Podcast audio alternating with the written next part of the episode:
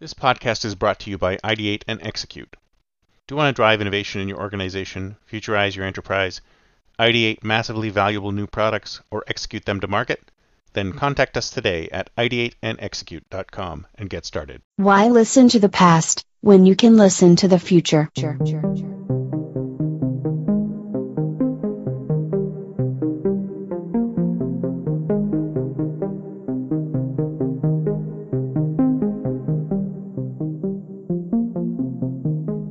Welcome to the Think Future podcast, broadcasting from deep in the heart of Silicon Valley, California.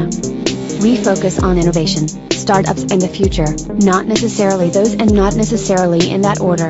Here's your host. Hey Chris, how you doing? Hi, how are you? Good, good. Great. Sorry about that little delay there. I've been uh, coming off of back-to-back Zoom meetings all day long. You probably know the feeling too, right? I know it well. I understand. Biology uh, eventually intervenes. no, especially when you have all this coffee and water and things you're like just Ser- seriously, right? brutal. So how are you doing today? Doing great. Doing great. Excellent, Really happy excellent. to be here. Excited to do this. Awesome. So why don't you go into a, a little bit of your about yourself, your background, and what you're passionate about? Sure. So, um, I uh, spent a long time in the advertising business. I started as a creative uh, person and uh, became a creative director, then a, then a, um, a chief creative officer, and um, you know had a great time. It's a fun industry. Um, But you know, about 10 years ago, it was becoming clear that advertising was becoming less and less relevant, and it was also clear that it was getting harder to actually create, you know, substantive business results using paid media, 30 and 60 second commercials. Um, Right. You know, social media had appeared and and then digital everything and the noise level was rising and it was just obvious that something new needed to happen and um, at that time i was the chief creative officer uh, and co-president of a, a large advertising agency called j. Walter thompson.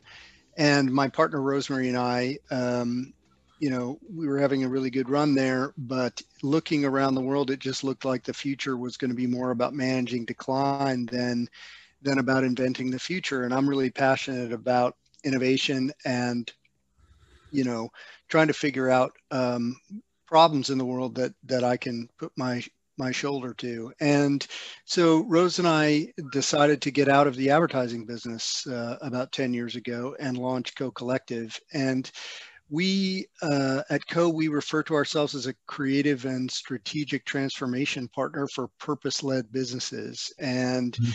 we have two theses as a business. Our first is that companies that are pursuing some kind of positive change in the world, something that has generosity at the core of it, um, you know, so, something that um, companies that are pursuing social or environmental justice of one kind or another are going to do better uh, than companies that are not because we have a new generation of consumers who care a lot about the companies that they do business with and are prepared to vote with their wallets. And so um, we help companies at Co Collective, we help companies define and align on what that purpose is. And then our second thesis as a business is that your purpose, once you have it, isn't shouldn't merely inform communications.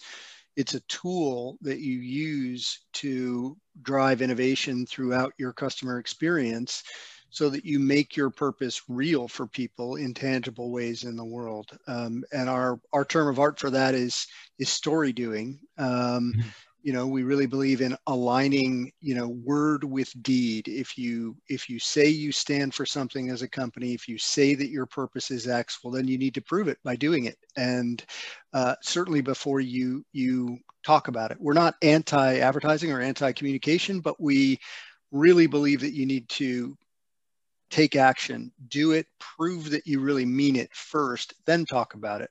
And um, so we've been doing that for about 10 years and um, something that I, I remain incredibly passionate about is the power of, you know, I'm a, I'm a capitalist. I, I really believe that capitalism as a system has attracted more talent, has unleashed more creativity, more innovation, and therefore more upward mobility uh, than any system in the history of, of the world.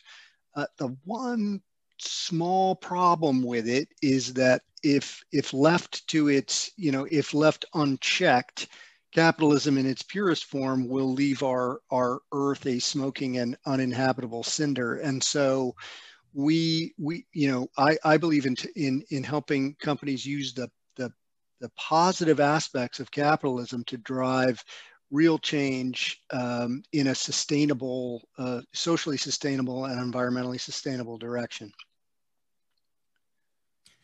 Right now, so tell me how this differentiates from because if you think about think about a, a, typical company nowadays, they all say they have a purpose, they say they have a mission, they say they have a direction. Usually has something to do with pleasing customers, etc.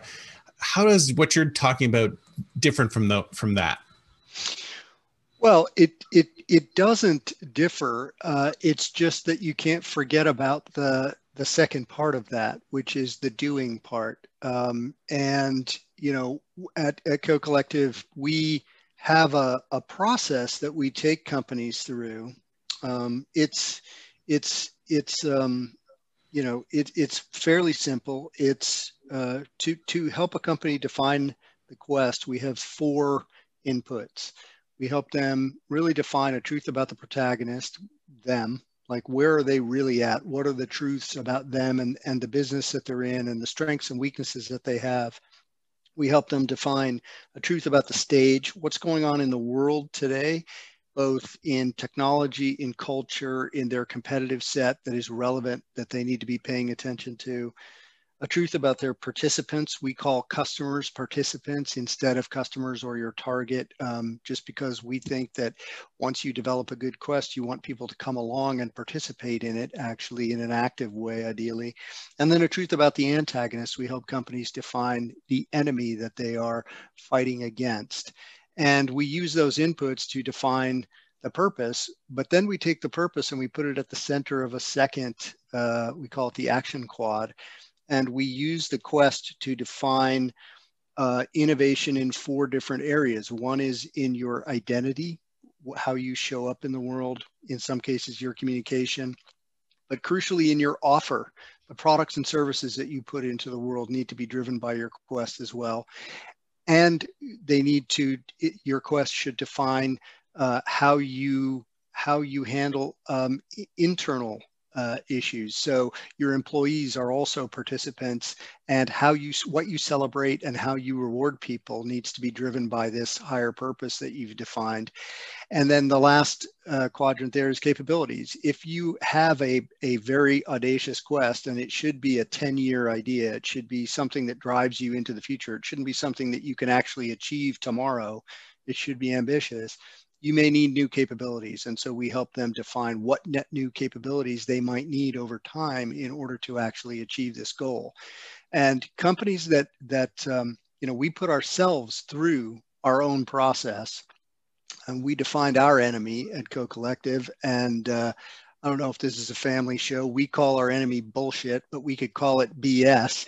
And we define BS as the delta between word and deed in a corporation. And our goal is to crush that down to zero. And we believe that companies that don't, companies that say one thing and do another in today's world are going to get in trouble really fast.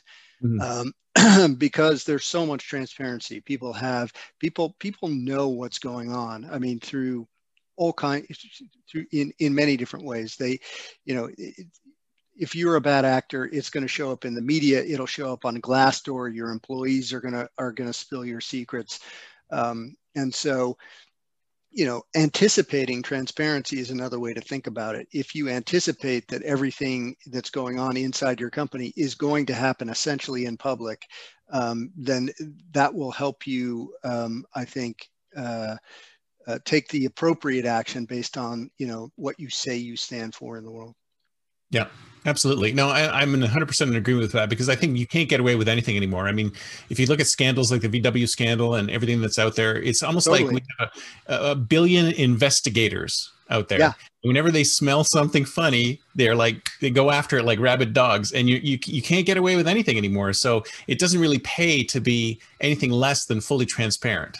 Exactly. Just don't try is the key. Don't try to hide anything. Be and like things things are going to go wrong, right? Like nothing is perfect and um, but if you are honest with people and say like look this is a problem we made a mistake we screwed up this was not you know true to our our quest our mission our purpose and these are the steps we're taking people will forgive you um, and they will allow you to to make big mistakes and recover from them you know it's kind of the difference between um, I guess one of my favorites is is BP, right? BP tried to rebrand themselves to make the letters British Petroleum or the the initials from British Petroleum stand for Beyond Petroleum and, and convince people that they were a sustainability company essentially. And then the, you know, the, the Deepwater Horizon event happened in the Gulf of Mexico and they completely, uh, they tried, did everything they could do. First of all, they had to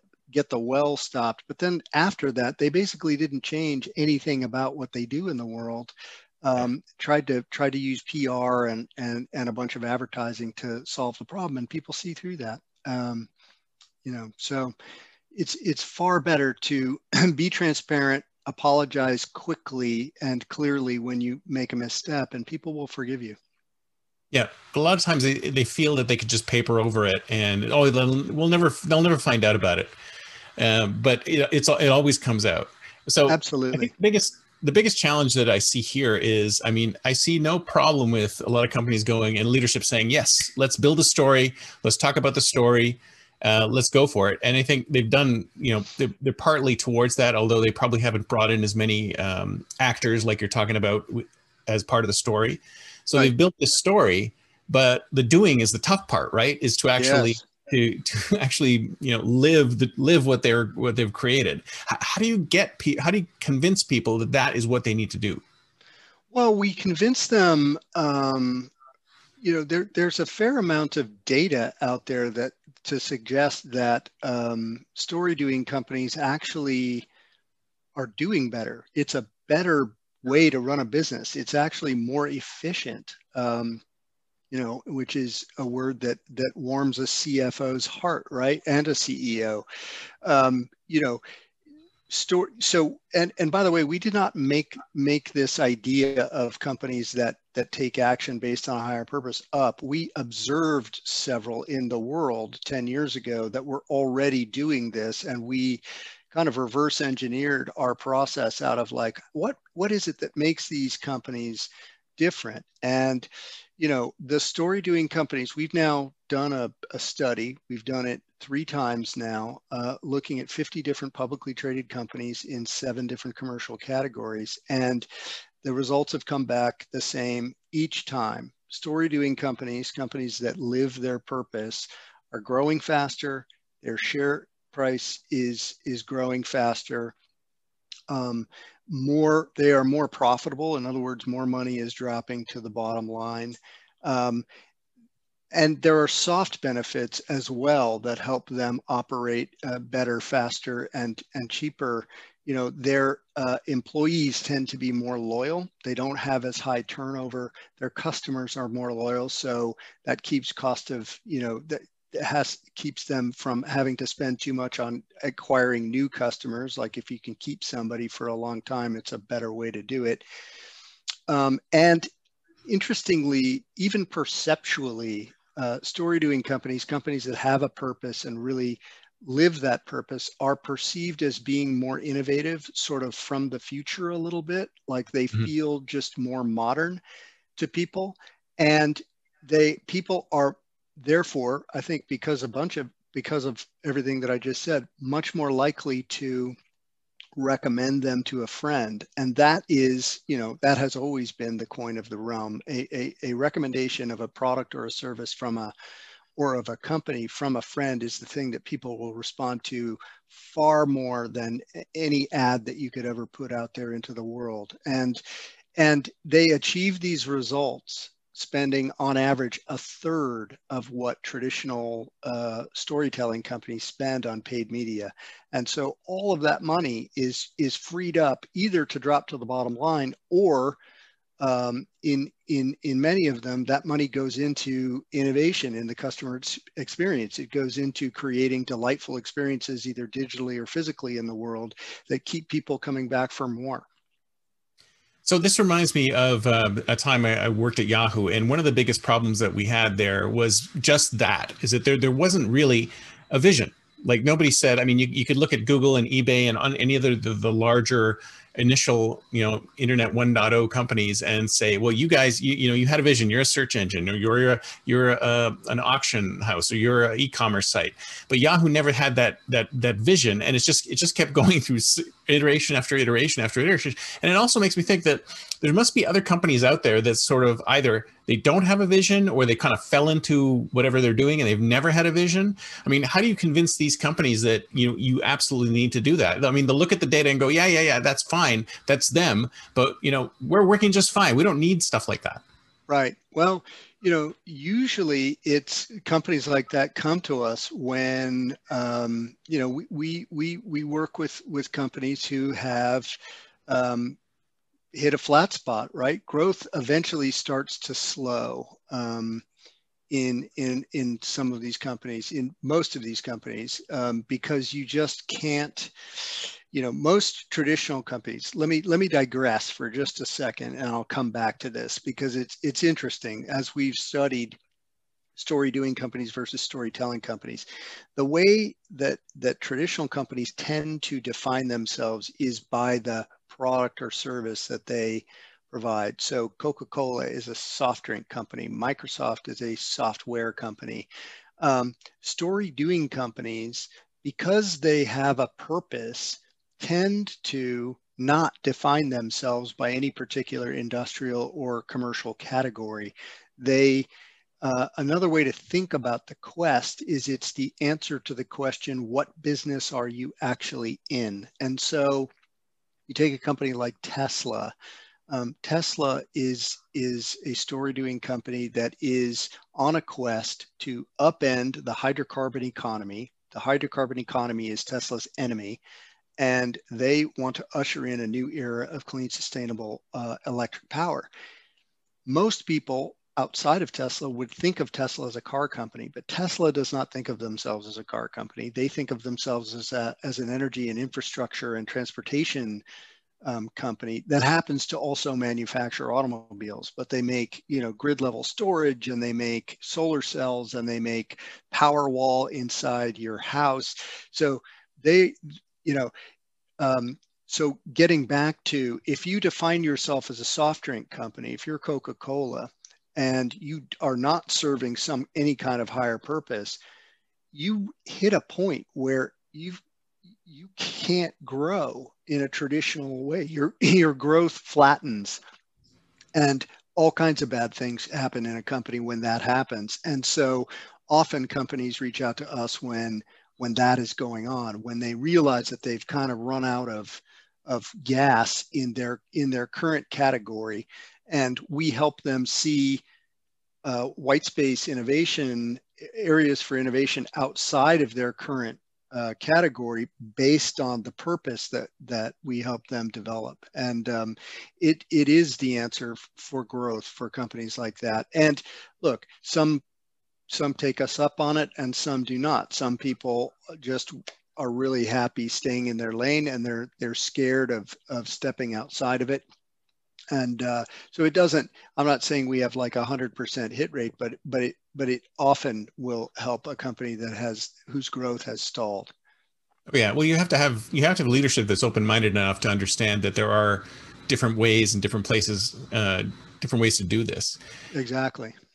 Yeah so what do you do about what do you do about companies that are um, that have have done the story but they don't do the doing I mean, is there any way to tr- sort of help trigger them into that? I mean, well, you know, it's it is a it is an issue. Um, you know, it's it's the old because that's the hard part. You can lead a horse to water, right? But but the horse has to decide to drink, and so and so, um, you know we're constantly working with our clients to help them on the positive side show them all the data that suggests that this is actually a better way to run a business. And then on the down on, on the other side of the equation something that we often do is is work with them to to model the cost of inaction because this is another thing about human beings. Like it's human nature to uh, to to almost assume that the safest thing to do is nothing. You know that that you're going to be okay if you don't oh, take it. it. right, if you don't take any risk, you're going to be good.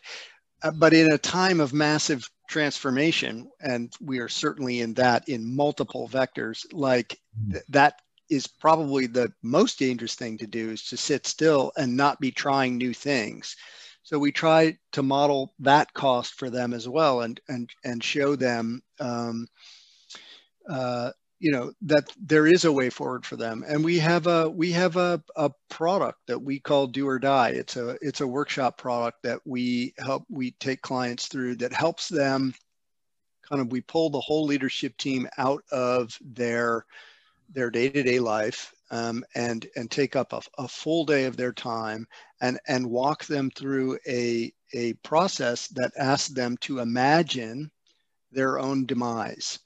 Um, mm. You know, in in this we do a thought experiment. Experiment. Okay, your company has gone out of business. You have died. Um, let's let's turn this into a murder mystery and figure out who done it. You know, uh, and and how was it done? And you begin to open their mind to oh yeah we do have there is danger if we sit still. We, we have competitors who may out innovate us. We you know there are entire industries that are um, available to us. And if we don't begin to avail ourselves of this we will wind up on on a slab at some point. Um, so those are the ways that we we generally try to help people kind of get out of the their initial state of fear and and uh, uncertainty around around innovation. And sometimes it works and sometimes it doesn't you know i mean it, it's a, it's a process. Have you ever been able to convince a company that's sort of convinced it's too big to fail to, to actually do, take that route? Well it's it's very interesting. Um, we we have um, uh, worked at various times. We're project based, um, so so we we don't have retained relationships generally. We often do serial projects, and over the years we've uh, had occasion to work with Microsoft, and it's been fascinating to watch that company. Um, you know, we're, we are not going to take credit on this or any other podcast for the turnaround that has happened at Microsoft, but we did we have gotten to know them fairly well over the years. And one one observation that we have about them is that they are a company that had a very ambitious quest at their birth. You know, a computer on every desktop would be, you know, the way that I think Bill Gates um, uh, uh, phrased it, but but really it was democratization of access to information, and mm-hmm. it was lofty, it was ambitious. It in fact seemed fairly impossible in the beginning. A lot of people laughed at Microsoft.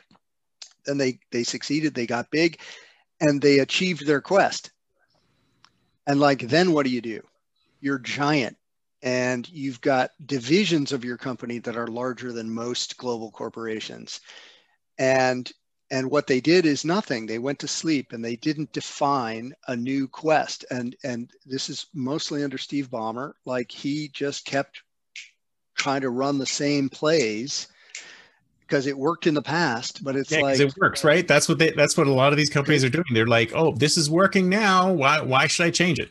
Yeah and and and it took a new CEO coming in, Satya, who who really shook them up and and defined a new a new vision for the company. And and he, I would say, is really doing it. You know, I mean, I I, I think um, I, I I think Microsoft is back on the the pathway to innovation, and it's been inspiring to watch them we've been involved you know tangentially in in some of it but as i said can't take credit for that. It's all on satya and the people inside the company who have bought into it and and are making it happen. So you know it, it works. Um, if if you embrace it um, you know and really and really work at bringing people along. That's another big part of our business is organ culture design because you know it's uh, it, people um, just fundamentally don't like change right? They like to do things they like to come into a to an office and do the same thing that they did yesterday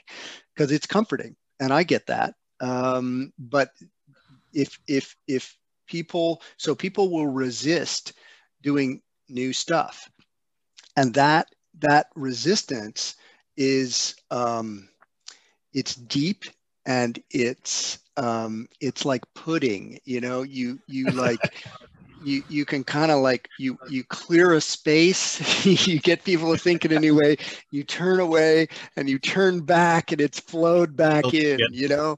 Like it's it's really hard to change. And so you know that's that's that's an area that we work very hard on with companies redefining teams working workshopping with different groups inside the company to make sure that they understand the quest they understand that they have a give them a set of tools they can use to operationalize it in their area of the business um, to try to fight the pudding i guess well, how much of that do you think is is actually mind changing, and how much of that is people changing, like swapping hmm. out the old old blood for new blood?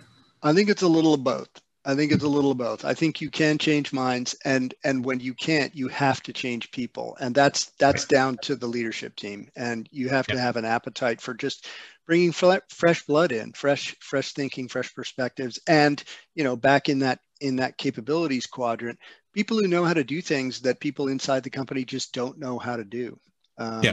because because if you don't bring in new capabilities you you you will fail there's no way that you can ask people who were really good at making widget a to suddenly pivot to to making you know a, a, or a physical widget to suddenly pivot and make great digital products like that just doesn't happen yeah yeah, absolutely. Well, I love I love your idea of the story being like a framework because I think that's underneath all that. It just makes it easy, right? I mean, it's kind of like I, I, like to say, well, I, am a libertarian, so I like to, I like to talk about Ron Paul because Ron Paul's got this. He's got yeah. like a set of ethics that yeah. whenever the decision comes along, is like, well, it's easy to me for me to make a decision because I just look, I just remember my set of ethics and I stick to that, and boom, it just takes me no time to make a decision. And right. it's the same here is like if you have a story that says this is our purpose right yeah. After, you know from that and that can trickle down all the way through everything and exactly. it makes it super easy to make a decision because you know when something comes along and it, it you know it goes against your purpose you can just very easily say no we're not going to do that and Dismiss yes we're going to do this so you know i love that concept mm, thank you yeah and it does it, it it is it's ultimately what it is is it's a decision making tool it just yeah. allows you to call balls and strikes quickly and efficiently. Yeah. I love that. And so drilling down a little bit into the players on the stage. I love the way you said stage and players and stuff like that. It just reminded me of Shakespeare. Yeah. Um, yeah. So a lot of people think that sort of like the customers, because you have customers in there as um, were they just other players on the stage? because you have the protagonist who's the company and then yep. you have your enemies who's the villains but and you have heroes and villains and then you, where did the customers fit into this to this play. Well they're the participants right? They are the they are the other players on the stage with you. And you know when you think of them as participants you know we we having come from advertising you know we use a lot of like military jargon. We're going to target them and we're going to you know we're going to we're going to you know we're going to do this to them and then they're going to give us their right run a campaign and they're going to give us all their money. So it's very uh, one-sided and it's very out you know in. And and we just think that that's an old-fashioned way to think about the world that the, that that if you define an inspiring enough purpose people will want to come along with you. They will join you to help you solve whatever problem it is that you are trying to solve in the world. And the best story doing companies think of them that way as almost an extension of of you know their FTEs, right? And right. and you're it's it, it truly is more of a a kind of community who are deciding to join join, join forces to to do a thing And when you begin to think of them that way, then you start to think about ways that you can help them do that, right? Ways to actually participate in what it is that you're trying to get done. And partially, sometimes that's buying your product. Um, but sometimes it's participating with each other. You know, I mean, um, it's it's it's it's a, a, slightly older example now, but um, you know, when when uh, Nike launched Nike Plus, right? It was suddenly it took running, which was a a, a, a sport of solo artists, right? Runners are kind of loners. And all of a sudden, you created a community of runners who not only could were aware of each other, but could compete against each other and compete with uh, the company Mm-hmm. and it just changes the dynamic like it, it it it erases the hard line between what's inside nike and what's outside nike. And it gives people a, a real feeling of of um, you know of participation. And that is worth its weight in gold. Yeah. No i love that because so many companies just look at them as adversaries right? Yeah like, how exactly. can we, how can we extract the maximum value out of these these these you know they're yeah. not even human really. They're just like you, they're just dollar signs. Yeah you hold it you hold them down and we'll get i'll get their wallet you know? And it's it's like mugging rather than you know it is. It's it's kind of a crazy conception uh, and it's i think ultimately short-sighted. The best companies you know really do think about people as uh, collaborators. Right so how do you how do you bring them into the fold? So let's say you're working with a company that has been um, has an adversarial relationship with their customers eh, right now, and they're they're you know they've gone through your system, and they're like, okay, now we want to we want to bring them in, and the customers are like, oh wait a second, I don't trust you guys. You, you know, in the past you've you've you've knocked me over and you know emptied my wallet. How can I trust you now? Yeah, well, you you have to create trust not through exposition but through action right? I can't suddenly if if you don't trust me if i've done things to you in the past that have have caused you to question uh, me and my ethics or whatever it is um, the last thing that is going to get them to change their mind is if you tell them no it's this time it's different. Trust me. You know we're, we're i'm I, i'm reformed. Um, people are going to back away with you back away from you in that case. And so you got to do some stuff that actually creates trust. You have to change you know the actions that you're taking in the world. And and uh, you know i would say an example of that um, just naming a name uh, we, we love them and we loved working with them is Sallie Mae right? They're they're a company that's in the the college loan business. Um, and the, the fact of the matter is um, their customers really find the re- or found the relationship when we when we engage with them to be unpleasant because you know it, when you dig into that business a little bit um, the people who actually take out a Sallie Mae loan are usually the parents usually the kids aren't totally aware or totally paying attention to the fact that you know th- that this loan exists all of a sudden you graduate from college and Sallie Mae jumps out of the bushes and said guess what? You owe us a quarter of a million bucks. And that's a bad customer experience you know? Hmm. People are like whoa you know yeah. where'd you come from? Go away. And so we said to them like look you need to think instead of your customers as college loan prospects think of them like these are people who want to go to college. These are some these are ambitious people. These are people with dreams. These are people who are probably going to be you know disproportionately uh, successful in life. Think about it as a lifelong relationship. There are if if if you think of them as you know ambitious people who you want to help on their way college is a part of it but let's start before college and go, what's a pain point?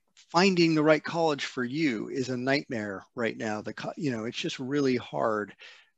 The whole you know applying application process and and figuring out culturally whether it's a fit for you and whether they they ex- excel in in the areas that interest you what if Sallie Mae were to set up a, a tool that was free that just helped people find the right college for them and make it simple and start the relationship on that basis.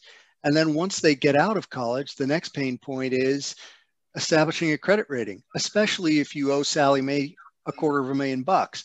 And so um, create a credit card that helps people establish their their first credit rating coming out of college which will then help them do an, another series of things start their first job buy their first home you know there's there's just a whole series of events that you can ease their way on in the future. And so they've now begun to implement that system. The credit card uh, it's it, we called it levels. Um, they call it something else now but but there are three different cards that they offer in the world and there are more more um, you know business expanding ideas in the pipeline and it'll it'll take time. I, you know, it's it's also not the kind of thing that that uh, you know you you flip a switch and everybody loves you, but you know over time they will transform their relationship with with their customers. Yeah, and I think that that's key because I see it happening all the time. Like I work with banks, and the banks like we're a bank. This is all we do. We bank, yeah, right? We have right. mortgage products. We have this. We have this. We have this.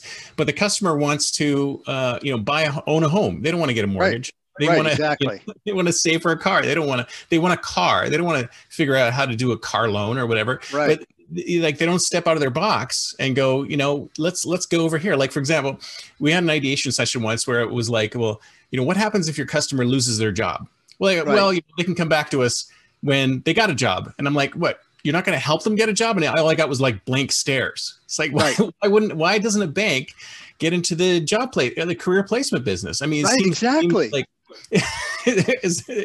I mean, I can understand there might be some regulatory issues, but you know, spin something off and do something. It's like go to where your customers are. Like you know, listen to them, be what they want you to be, as opposed to you know, be what you are. Exactly. Yeah. yeah. I mean, I think banking, healthcare, the places where that that people find the experience the worst these days are the places where there is the most uh, potential for innovation. You know, it's yeah. just it's just about getting people to change their frame, and you hear that a lot in in financial services and and in healthcare. Oh no no no, it's different. We're regulated. We couldn't possibly do that. Yeah. But I, you know, I, I, I, if you push a little bit, actually you discover there's quite a bit that you can do even in a regulated environment. And as you said, if you can't do it yourself, that's fine spin it out make it a separate thing um, you know and but but have make sure that people understand that this is part of part of your offer uh, so that some of the positivity that comes from a great new experience comes back to the banking part of your business Exactly, exactly. It's just, and the funny thing is, is that money kind of under underlies everything. So you'd think banks would be more open to, you know, stepping into other areas, but they just they everyone wants to stay in their lane, so as long as you stay, if you stay in your lane, then you know you can't you can't innovate because that's all you're going to do is generate another iPad app, which people are just going to yawn at.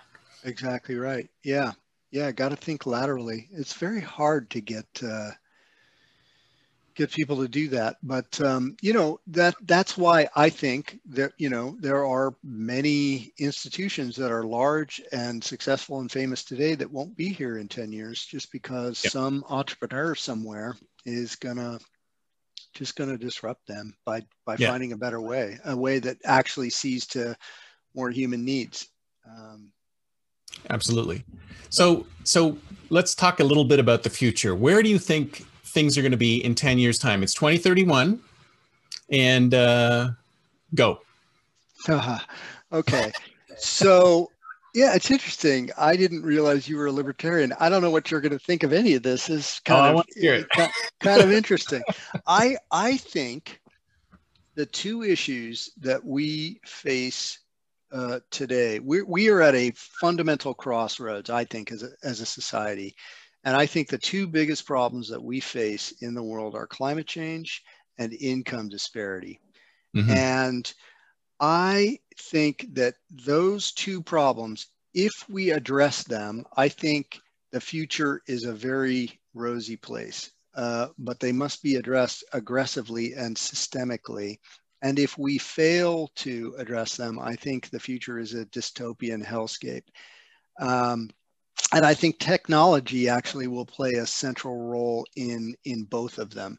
So if we unpack income disparity a little bit, you know, it used to be you get a college education, you're pretty much guaranteed to have a successful uh, career or as close to a guarantee as you can get. Um, but you know, in the next 10 years, uh, automation and and AI and robotics are going to eat jobs at an unprecedented um, pace. And the jobs uh, you know, we know of today.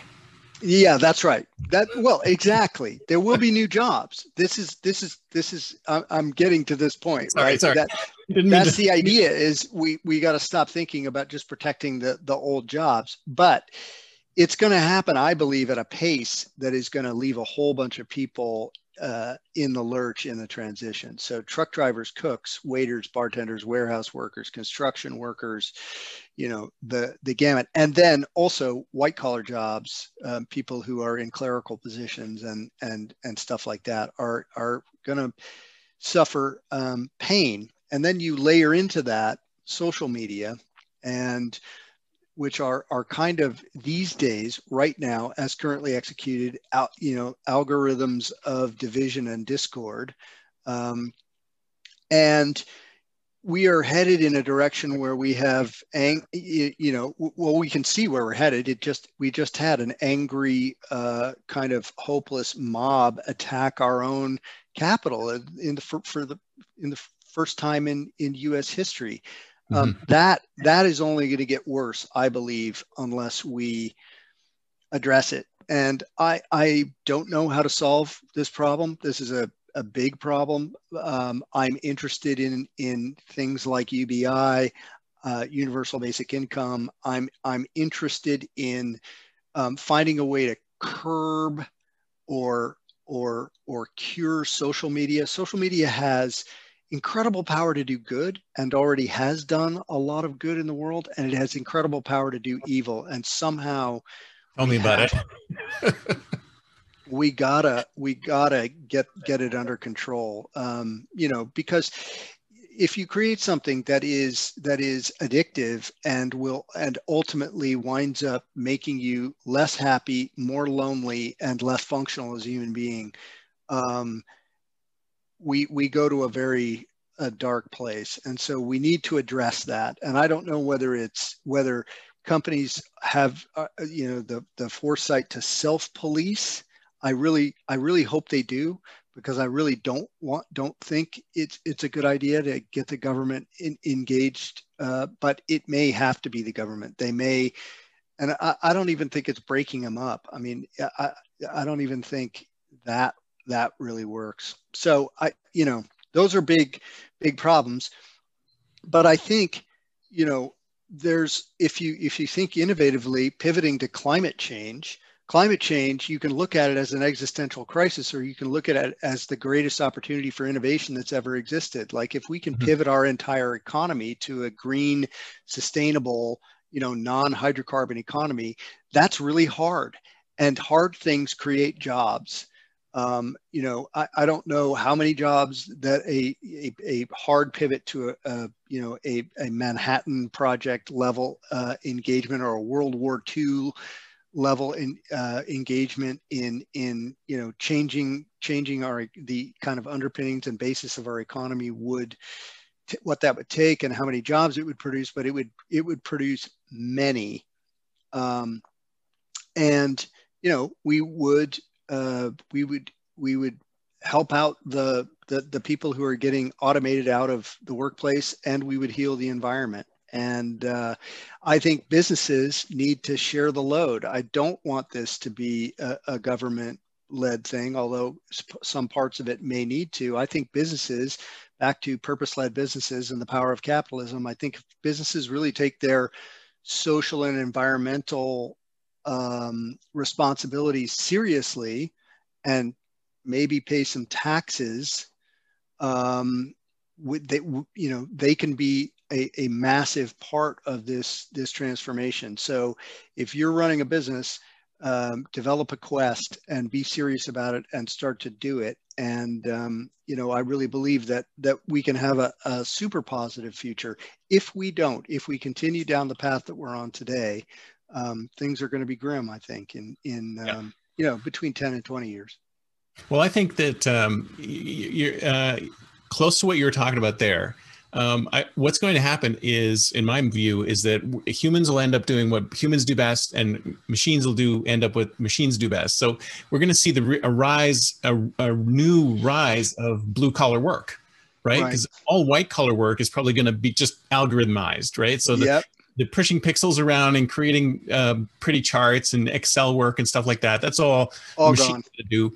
But you know, laying bricks, you know, digging, um, you know, cleaning up creeks that's all going to be human. So I think we're going to see this this shift to back to physical blue collar work and that's going to be more highly compensated so your ceos are going to get paid a fraction of what you know the guy who's cleaning up the creek is going to get paid so that's funny that's funny i love that and then we're going to get to a point where all work is Uberized. So you're going to have, uh, you know, a task coming in at one end and a, a worker coming in at another end, and some algorithm is going to match you up.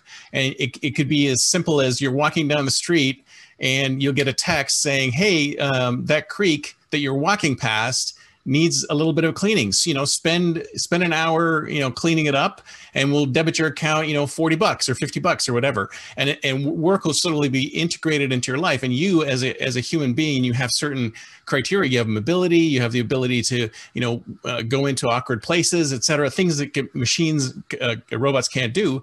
So they're going to use us as an extension and and sort of work us work us in that way. So that that's that's where I'm thinking we're going to go. Love that. I think there's I, definitely going to be a a flip because it's the white collar stuff that's easy for machines to do, and the blue collar stuff it's it's it's tough for machines to do. Harder. So humans are going to yep. end up being doing that, and we're going to be highly compensated to do it. So I love that vision, and I am I am uh, I am a big believer in in open innovation and uh, and the gig economy, and so yeah, I think I I think those are huge parts of uh, of of the future. I I completely yeah. agree with that. Awesome. Well, I hope we I hope we see that vision. Me too. so, too. Um, what's the best way for people to get in touch with you if you want they want to know more about uh, what, what was it called? Story doing. Story doing. Story doing. Well, um, if you want to see the the methodology we use to get the results I talked about, you can go to storydoing.com. They're all there, and uh, cocollective.com is is where we live on the web, and um, I am at uh, T Montague on on Instagram and I'm on LinkedIn. Anybody can reach out to me. Uh, Fantastic. I'll put all the information in the show notes. So if anybody wants to get in touch still, they can go directly to your site. So thank you very much, sir. It's a great conversation. Love talking with you. Thanks for having me, Chris. Talk to you later. Take care. Bye.